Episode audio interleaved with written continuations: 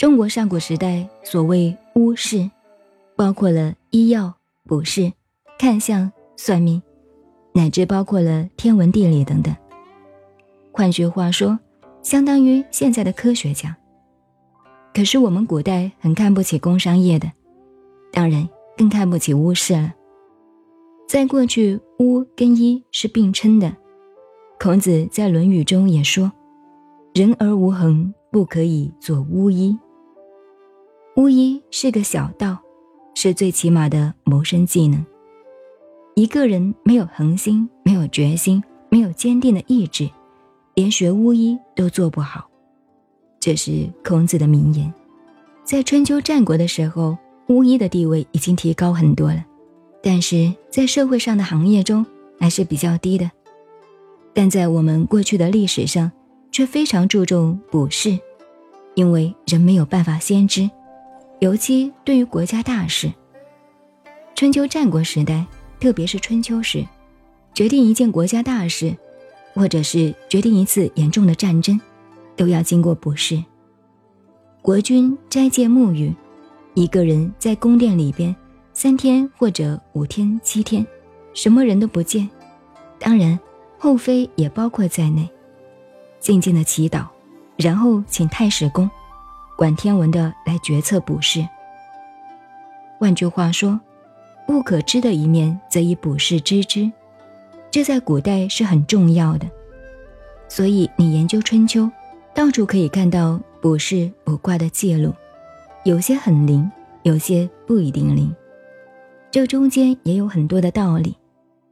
不过由此我们可以看出，上古时候大家对卜筮的重视。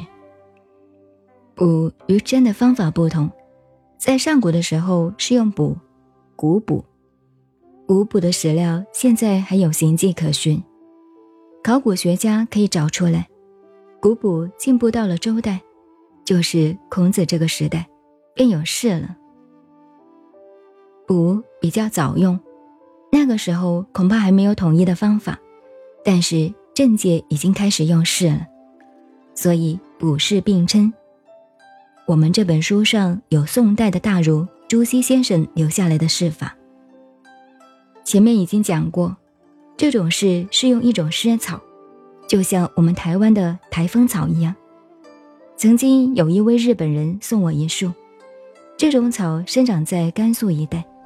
我们这个易经文化是属于西北高原黄河上流所谓的大夏文化，我们称华夏文化。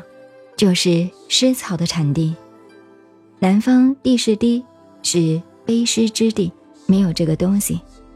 用湿草来试，属于树。湿的里面也有象的。我们讲到易经有象与树，一种是看象，一种是看树。试的时候呢，要有一个神台子，可是丝毫没有偶像的成分，很恭敬的，也不是迷信。一定要很诚恳，烧香还是后来才有的。我们烧香是印度来的，点蜡烛是我们中国的，西方的天主教也点蜡烛的。我们小时候常说，天主玛利亚只点蜡烛不带香，天主教的点蜡烛还是从东方传过去的。春秋战国时候就用龟卜的，那时候要知国家大事，要用。千年老龟的龟壳去补，杀这种龟很麻烦，叫做脱壳乌龟，也很残忍。先把龟用东西压起来，压得紧紧的，然后用火烧它的尾巴，当它忍受不了的时候，一下子窜出来，只有龟壳留下来。当然，它是愤怒到极点的，痛苦到极点，这种肉是不能吃的，因为它已经有毒了。我们讲生物的道理，当一个人或者生物痛苦到了极点，他的生理会有某种变化。像人发了很大的脾气，马上抽血检查，血液里会有毒的，而且血液也变蓝了，不是红的。所以佛家说要戒杀，不准吃肉，也是因为肉中有毒的关系。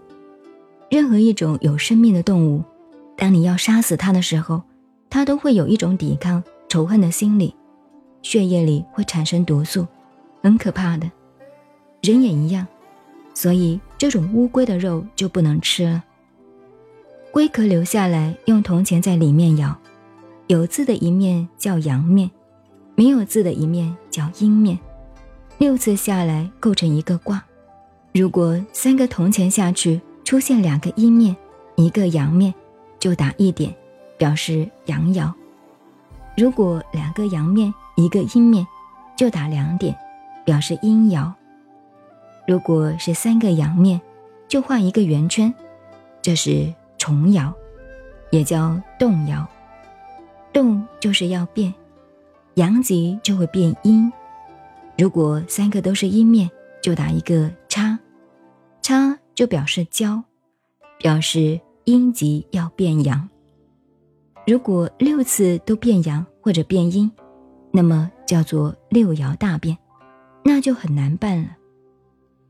如果六次下来只有一爻变，假设我们投了六次都是阳爻，便是乾卦。如果第三爻是三个阳。